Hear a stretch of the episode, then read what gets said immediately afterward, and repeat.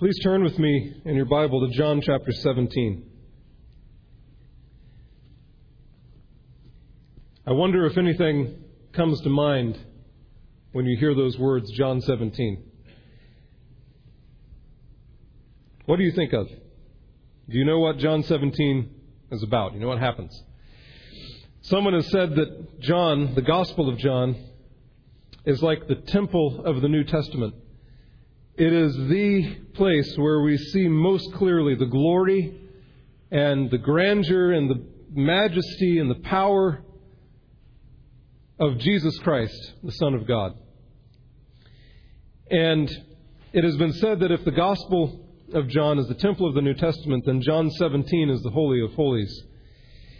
Because in John 17, we are ushered into the presence of God as He communes with himself. This is Jesus, the Son of God, talking to, praying to God the Father in heaven. And so we're able to look into this and we see this intimate personal communication between God the Son and God the Father. Two separate persons, fully God, who are communing with each other and talking to each other. And so we have a glimpse straight into the heart of Jesus Christ, our Savior.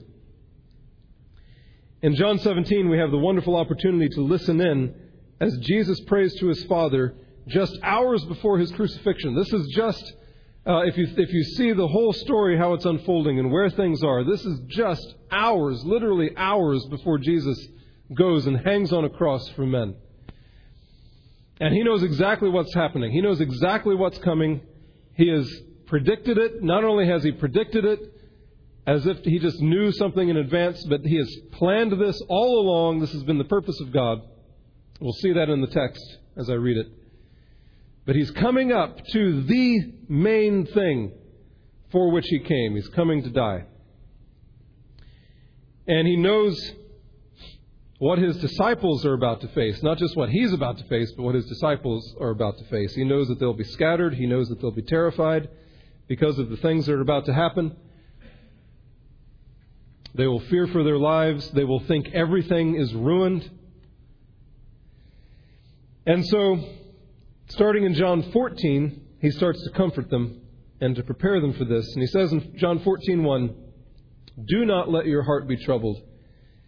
Believe in God, believe also in me."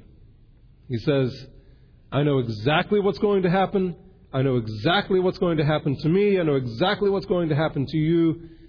Everything's under control. Don't freak out. Don't let your hearts be troubled. Believe in God, believe in me.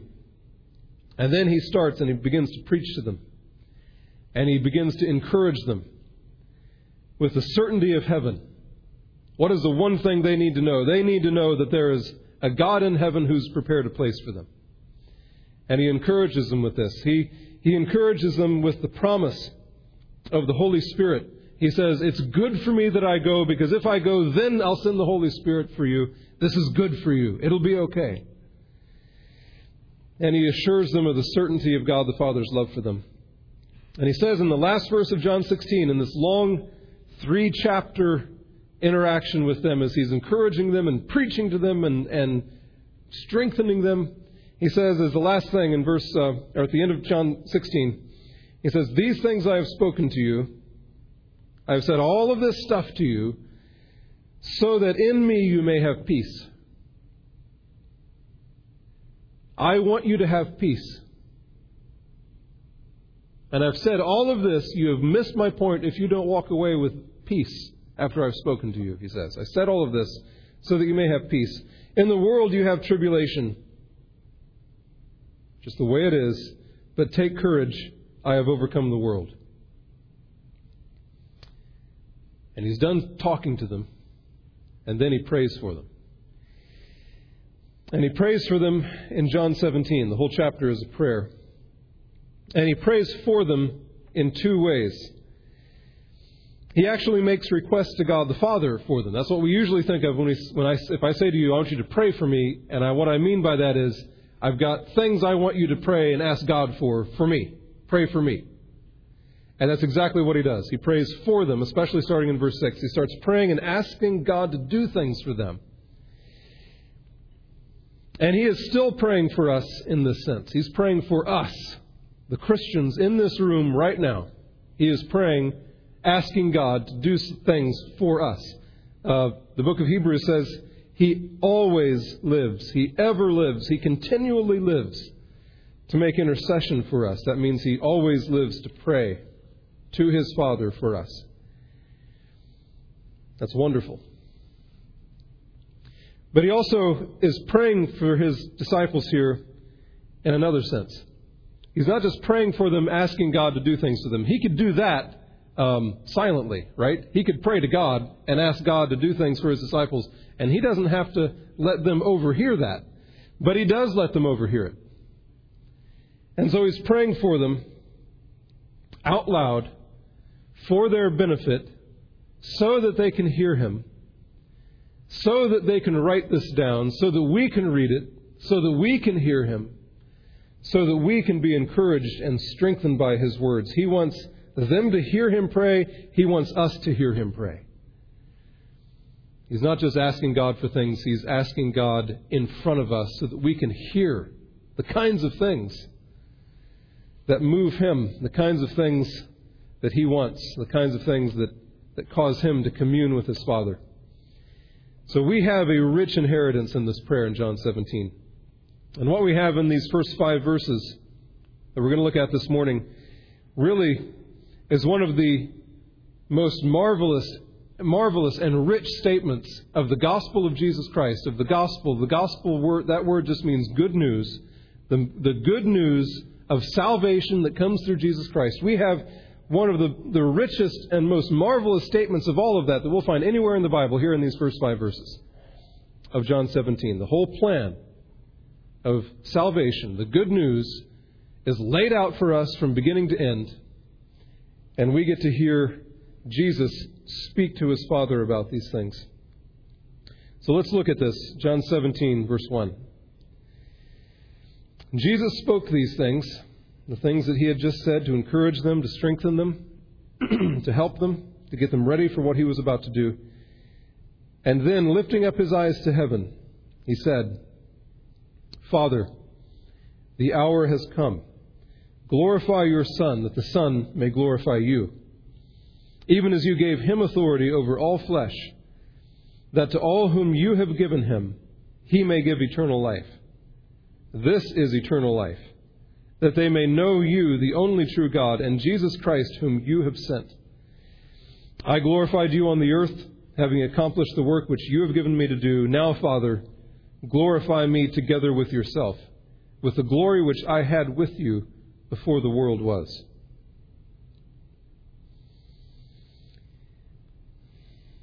I think one of the the most pervasive, the most the, the deepest most serious problems that we have today in our culture, you see it everywhere, is that we are completely self centered,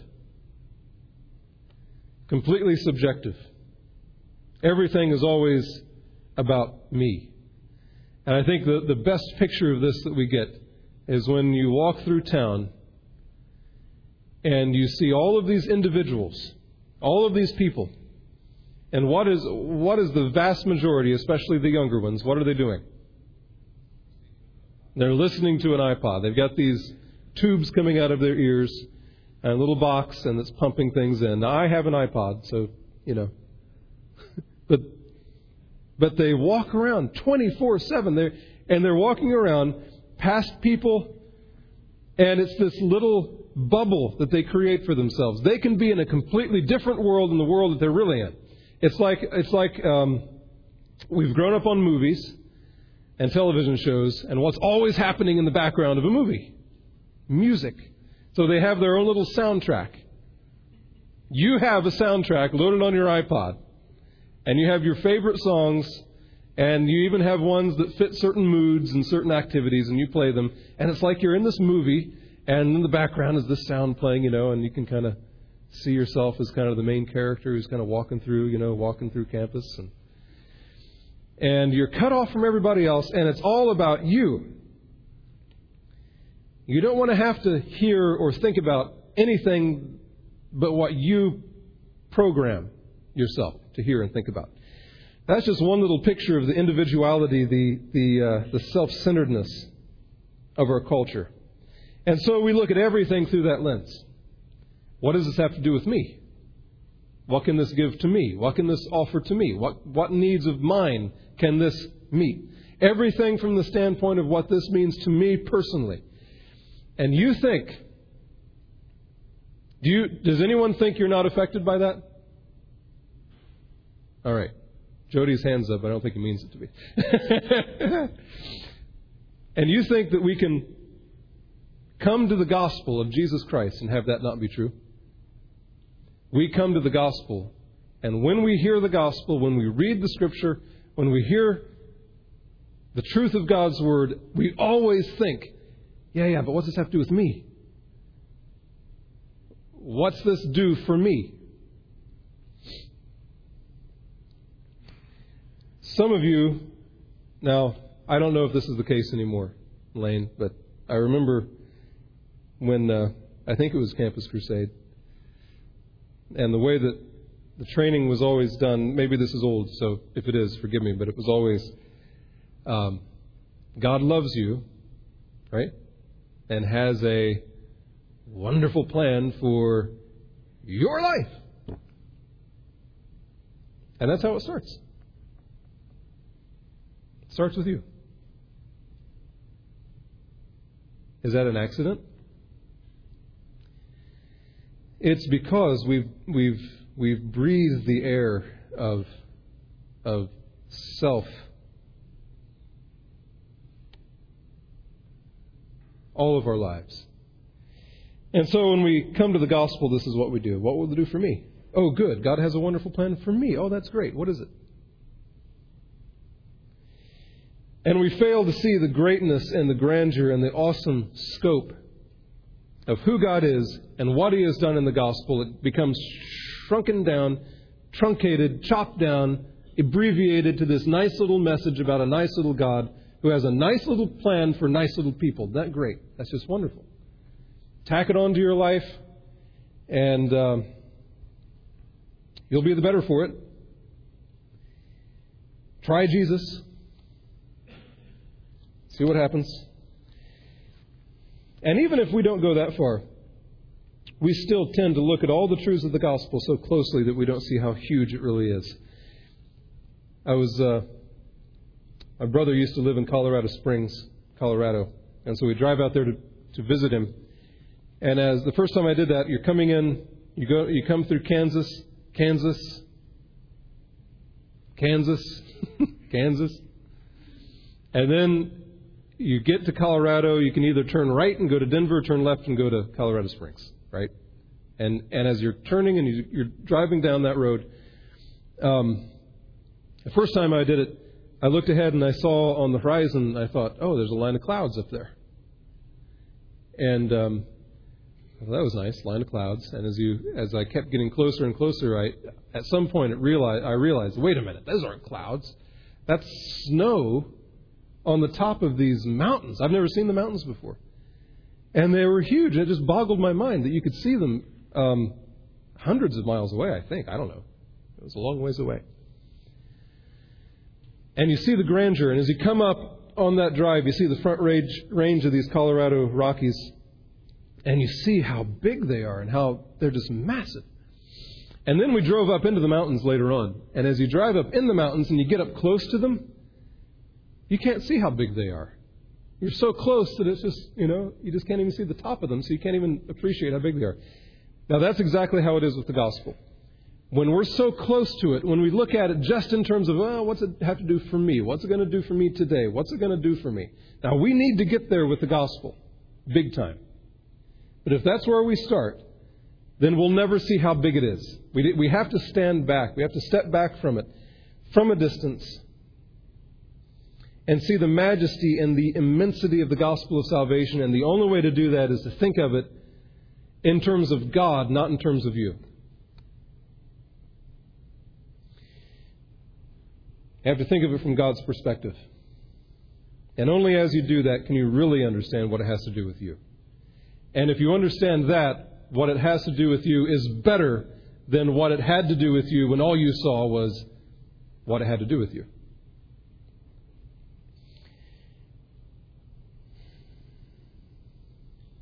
So, two questions I want to ask this morning of this text. Number one, where did salvation start? And number two, where does salvation end? And that is to say, who planned salvation and what is the purpose of all of it?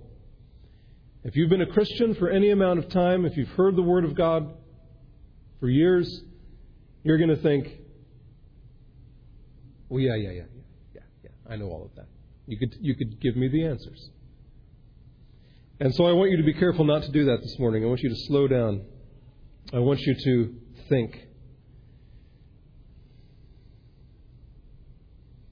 I want you to hear things. I want you to take off the, the iPod. Pods? What are those things called? Buds, yeah, yeah. And actually think about what this says to us. Number one, where did salvation start? Who planned it? If you really want to understand the greatness of the gospel of salvation, you have to go all the way back to the beginning. And again, that sounds like a simple, easy thing for us. But it is rich with encouragement with, for us if we will actually think about it and listen. The plan of salvation did not start with us. There's news for us. The plan of salvation did not start with us. Nothing ever starts with us.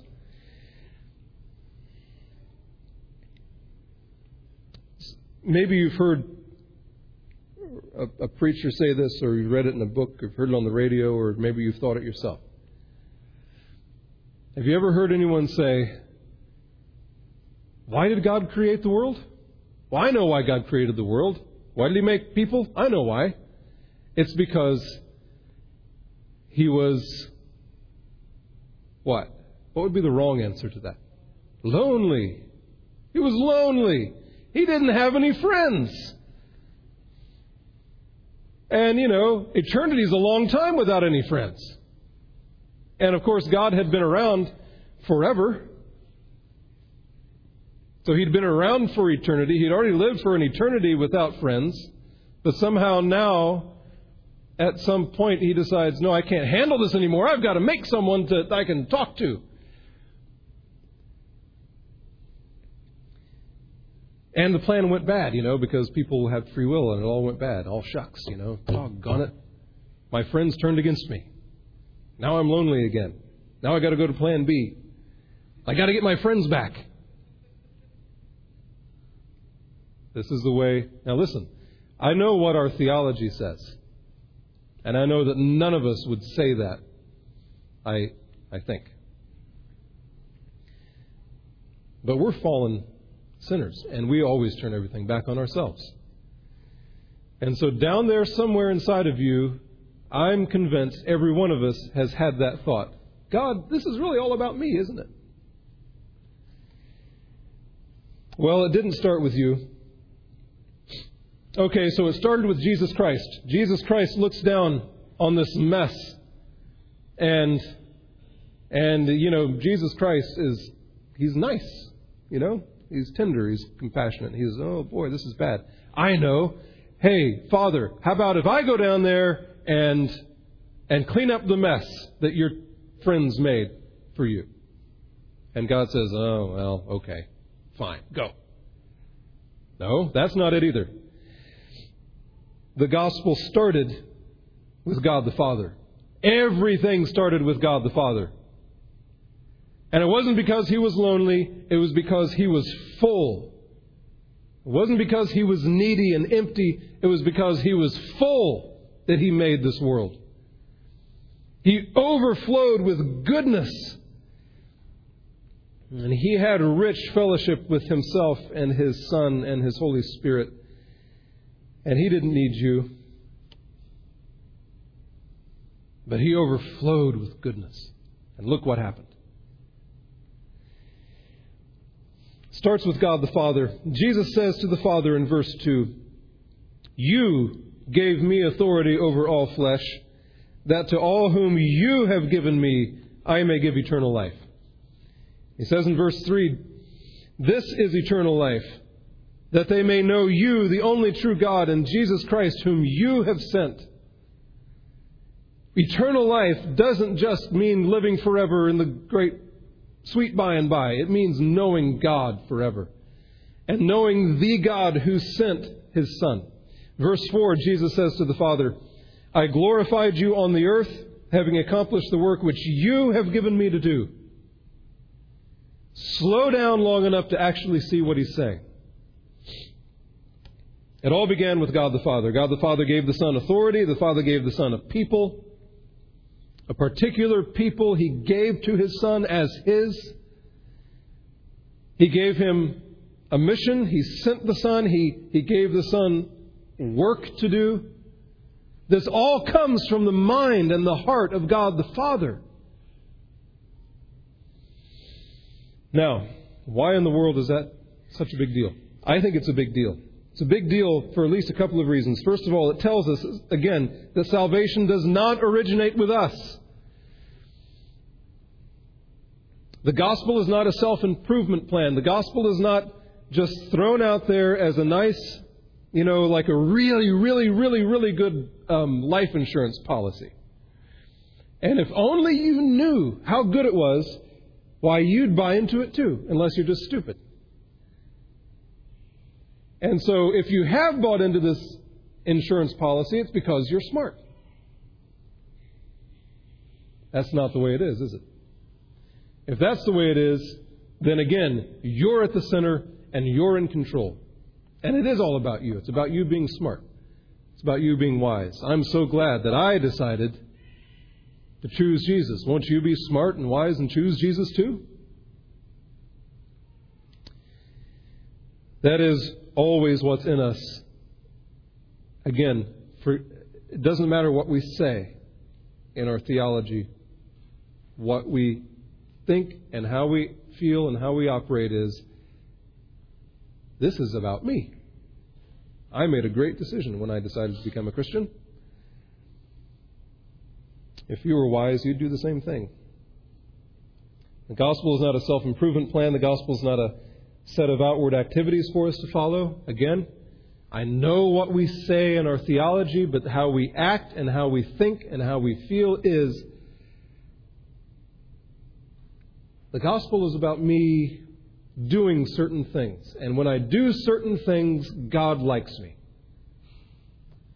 And we even tell our children, I've just started I've thought about this, and, and I've started not to say this so often to my children because it can be very confusing down the road. What I have always said to my children, and even prayed for them at night when I'm tucking them in, is as I pray that they would love God, that they would love Jesus Christ. And I tell them, you need to love Jesus Christ. Now, is that wrong? Obviously not. we're commanded, we're created to love Jesus Christ. But what am I saying to them? God will accept you if you love Him enough.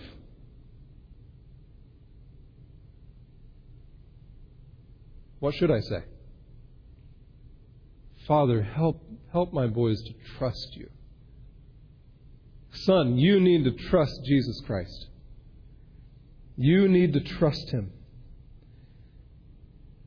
And that trust will overflow in love because faith works through love, but you need to trust Him.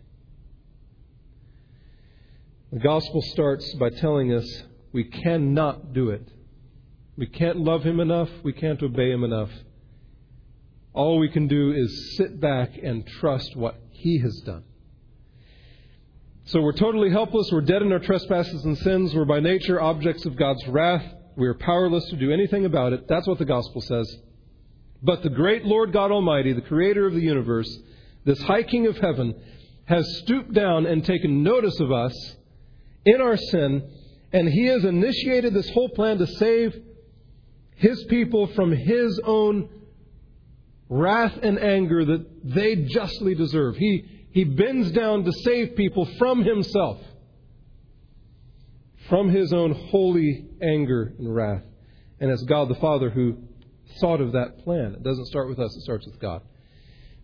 So we always need to, always constantly shift our focus off of ourselves. Always shift the focus off of yourself.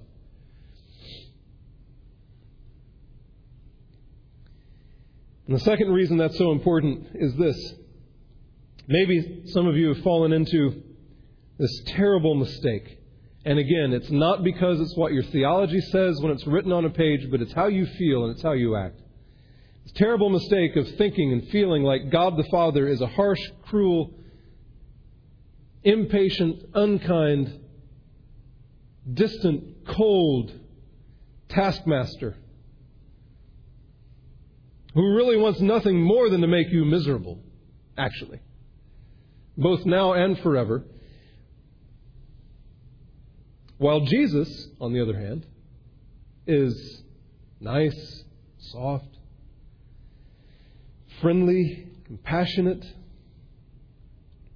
After all, he, he has nice flowing hair and wears a nice dress.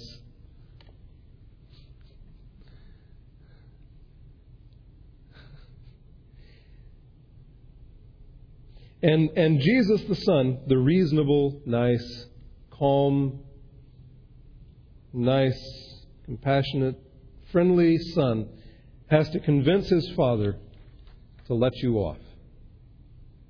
The Father, God the Father, is hard and cruel and mean. God the Son is nice and kind and warm. I hope your theology doesn't say that I mean, it might, I guess. It could. Especially if you pit the Old Testament against the New Testament. But it's not true. And actually, it's not true on both sides. it's wrong on both sides because we think of Jesus as nice, soft, tender, kind, compassionate, and, you know, God, Father, mean, harsh, cruel. In reality, you read the Bible, Jesus is the one who talks about hell more than anyone else in the Bible. Jesus Christ is the original and the ultimate and the best fire and brimstone preacher that ever existed. And if you say, I don't like fire and brimstone, and we don't go to that church, it's fire and brimstone, well, then cut out the Bible, cut out the Gospels, because that was Jesus. Read it.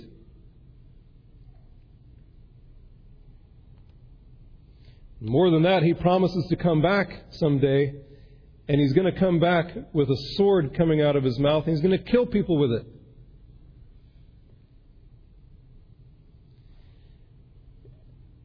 That doesn't sound very nice. But that's true. So if you think of Jesus as only some soft, tender, nice little flannel graph, you're completely wrong. And if you think of God the Father as some harsh, mean, cruel, cold, distant tyrant, you're completely wrong.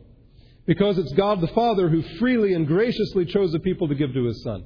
It's God the Father who freely sent His Son to die for them. It's God the Father who gave His Son the task and the work of living a holy life in the place of sinners and then dying the death that they deserved and then rising from the dead, conquering death,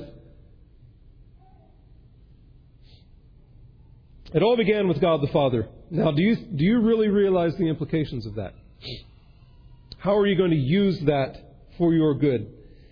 As a Christian, ask yourself this question How often do you feel like you have to placate God because of your sin? That you have to offer something to God to make Him like you again, that you have to appease Him? How often do you feel like God is opposed to you? That God is against you, that He is antagonistic to you, that He really doesn't like you all that much, after all. That He is always irritated at you, that there is constantly, I'm, i know that many of you go through your life with this cloud. You remember, uh, I don't know, one of the Peanuts characters, it was, uh, what was the guy? Pigpen, yeah. Would always walk around, and there was this constant cloud. You know, remember that? And he'd take a bath and he'd walk out and go, it was back again. And, and some of you live with this constant cloud of gloom around you because you think God is always ticked off at you.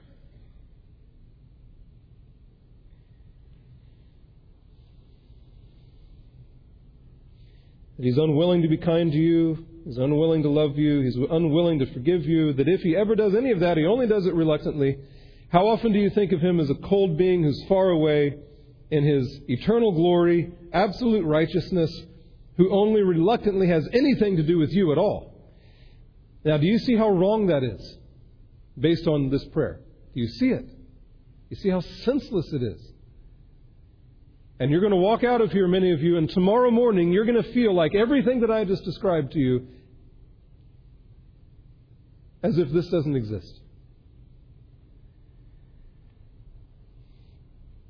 It was God the Father who thought of your salvation in the first place. No one was twisting his arm. No one was forcing him into it. It wasn't Jesus Christ who came up with a nice plan to appease the mean Father, the mean God in heaven. Your salvation was His idea. God so loved the world that He gave His only begotten Son. God the Father did that. God was in Christ reconciling the world to Himself. He who did not spare His own Son, but delivered Him up for us all, how will He not also with Him freely give us all things?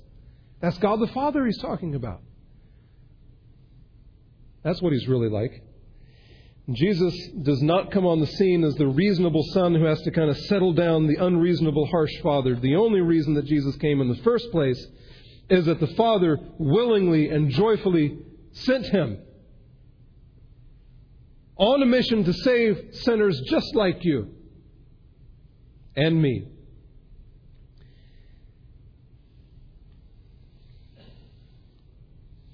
And nothing can frustrate God's intention to be kind to you.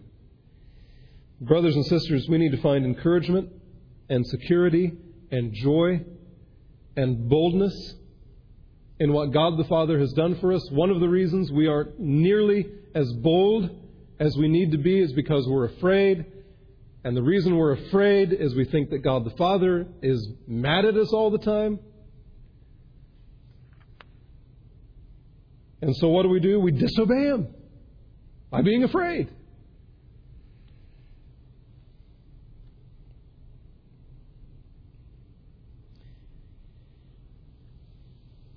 So salvation begins in God the Father.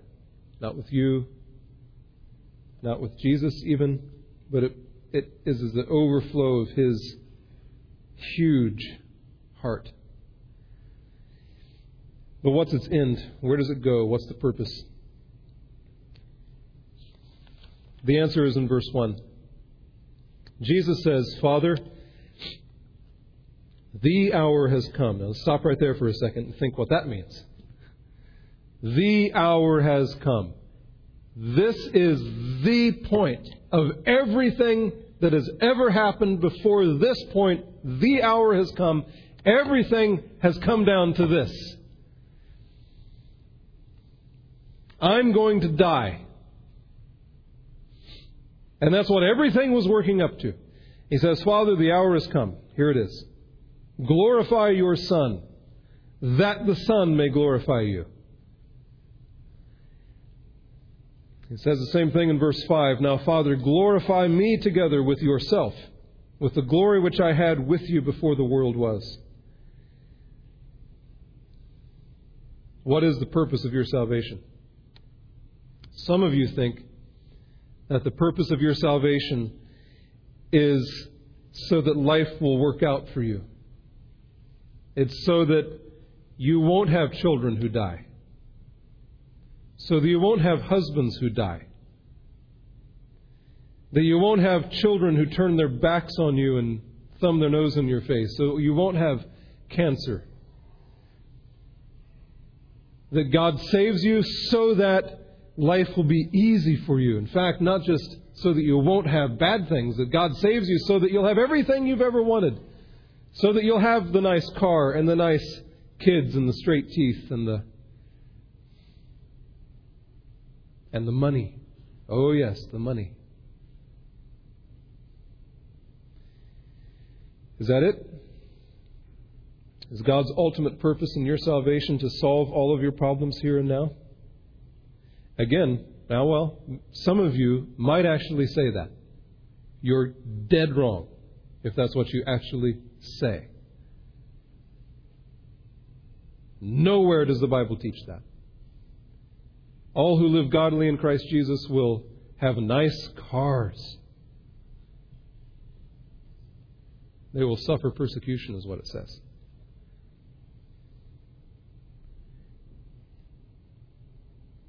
So, none of you, I don't think, not many of you would actually say that. But what happens when all of those things do happen to you? What does happen when, you're, when, you're, when you lose a child, when you lose a husband, when you lose a wife, when you get the cancer, when your father dies, when you lose your job? What happens?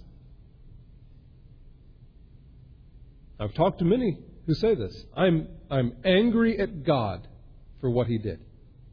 Now, what in the world does that mean? The only thing it can mean is somehow even as a Christian, you have thought of the gospel as a, a, a title, a, the right, a guarantee of ease in this life. And so God didn't come through. So God's ultimate purpose in your salvation is to bring glory to Himself. He prays, Father, glorify your Son so that the Son may glorify you. That's what He lived for. That is what He died for. He lived and died for the glory of the Father. So my point is that the gospel of salvation is all about God. It isn't about you.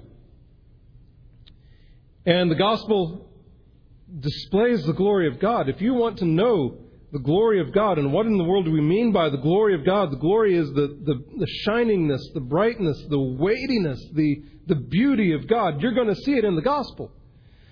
Because you see what God is really like. You see the holiness and the righteousness of God in the gospel. He cannot wink at sin. You see the kindness and compassion of the Father.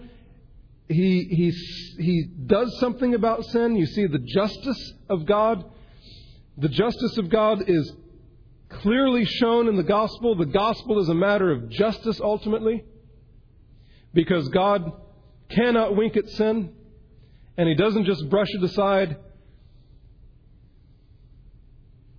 nothing you can do about it. Someone has to die for your sin. And every single sin that has ever been committed anywhere on this earth or anywhere else, if there are people somewhere else, every sin will be punished. Don't make any mistake about it. It'll either be punished in you by your death and by your eternal damnation, or it'll be punished on Jesus Christ. Every, every sin will be paid for. So the gospel shows us the justice of God. It shows us the glory of God perfectly, richly. And that is what the gospel is about. It's about God. It's about God revealing to the whole universe the greatness of His own nature. It's about God displaying to every creature the marvels of His own being. When Jesus is about to face all of the agonies and the sufferings of the cross, He prays to His Father, Father, glorify your Son so that the Son may glorify you. It all comes together with glory. That's the point. In the gospel, God doesn't make much of you. And I wish that we would get every last shred of that thought out of our minds. Because again, we are taught to think that the gospel is about God making much of you. He just can't live without you.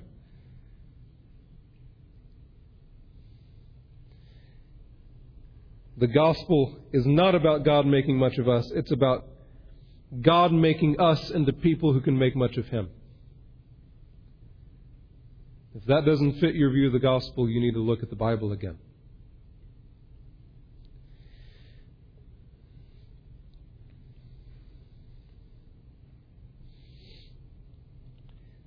So don't be so short sighted and self centered as to only look at the gospel and say, what does it do for me? How does it affect me? What's it do with my personal situation? How does it fix my problems?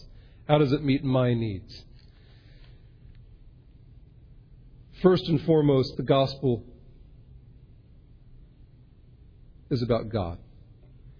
And the gospel has nothing to say to us. It has no solid comfort, no solid place to stand if it doesn't begin and end in God.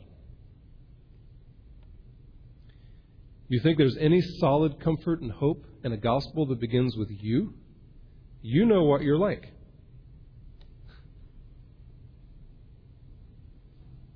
Don't you?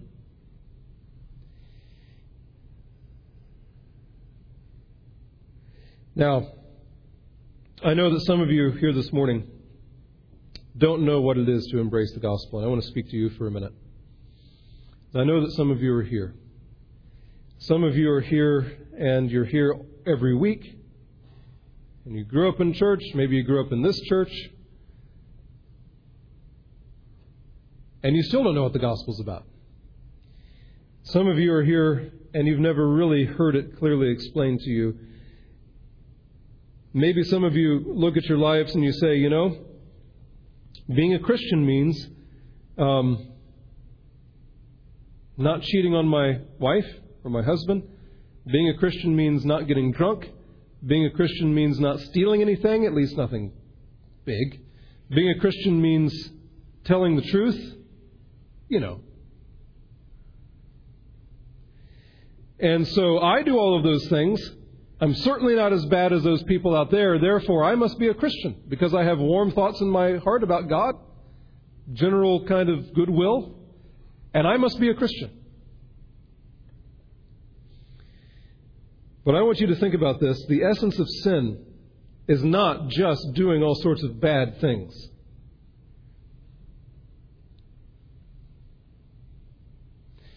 The essence of sin is failing to live for the glory of God.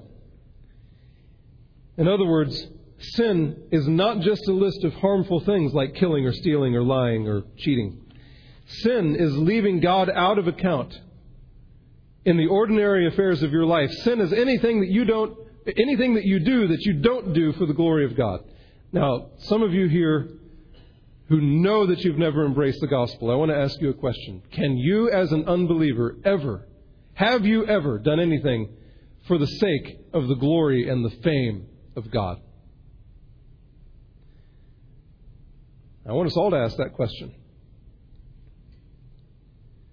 Everything you do is sinful if you don't do if you don't do it for the sake of the glory of God. Because God made you and God made the world and God made you for him. And if you do anything without any regard for Him, then that is sin. And you can be nice, and you can have a faithful marriage, and you can never steal, and you can always tell the truth, not because you love God, not because you want to glorify God, but because you are afraid of what people will think and you're proud of yourself. Sin isn't just doing these bad things. It's doing anything without reference to God. That's why Paul says in Romans 3:23 all have sinned and fall short of the glory of God. We have not trusted God the way we should. We've not been satisfied with him. We've not walked in, with him. We have sought other things. That's what your sin is. And so the essence of salvation is to be transformed into men and women and young people who do glorify God, who do worship God, who do obey and treasure God and love God and hope in God and who are satisfied in God. And again, if you think of salvation as just doing good things and you have no regard for the why that you do them, then again, you must, you must come back to the Bible and read it. The gospel is something that brings you in relationship with God it makes you fix your heart on God. It makes you be awed by Him. It makes you see Him and be amazed and, and overjoyed with what you see. It makes you live in godly fear. It makes you into a person who has as your deepest longing to live for His glory, to display His glory, and to give yourself to His glory. And if you've never had any, any taste of that, if all of your life has, has been about you and your desires and your life and your plans, then you need to repent.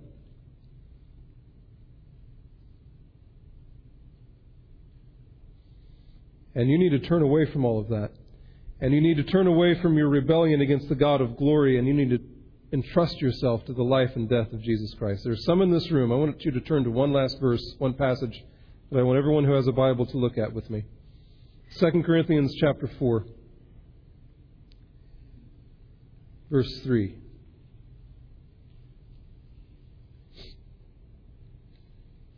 There are some of you in this room right now that I'm going to describe as I read this passage, that this passage describes, it nails you.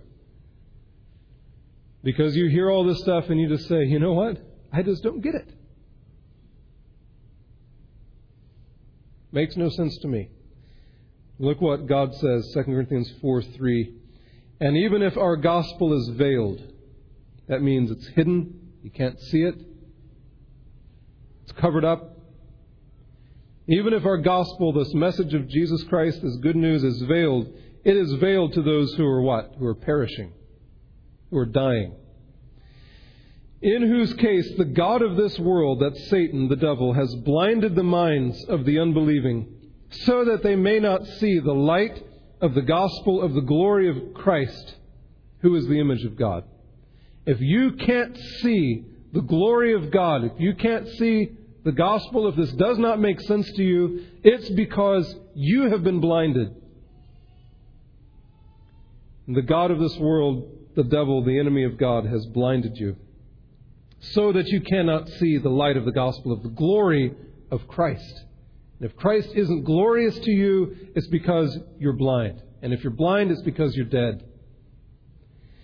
verse 5 For we do not preach ourselves, but Christ Jesus as Lord, and ourselves as your bondservants for Jesus' sake. For God, who said, Let there be light, let light shine out of darkness. God, who said, Let light shine out of darkness, is the one who has shone in our hearts if you're a Christian and you see the glory of God and you see the glory of Christ and you, you're amazed by it and you want it and you want more, God has said, Let there be light, and He has shone in our hearts to give the light of the knowledge of the glory of God in the face of Christ.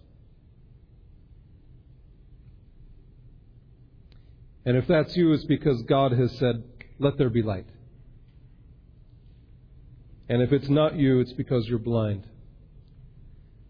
And the one thing you need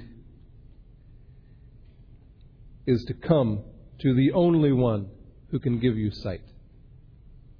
To let you see the glory of God, to change the things that you love, change the things that you hope in, change the things that you trust, the things that you want, the things that you fear. That's your only hope. And Jesus Christ stands and offers it to you. Let's pray.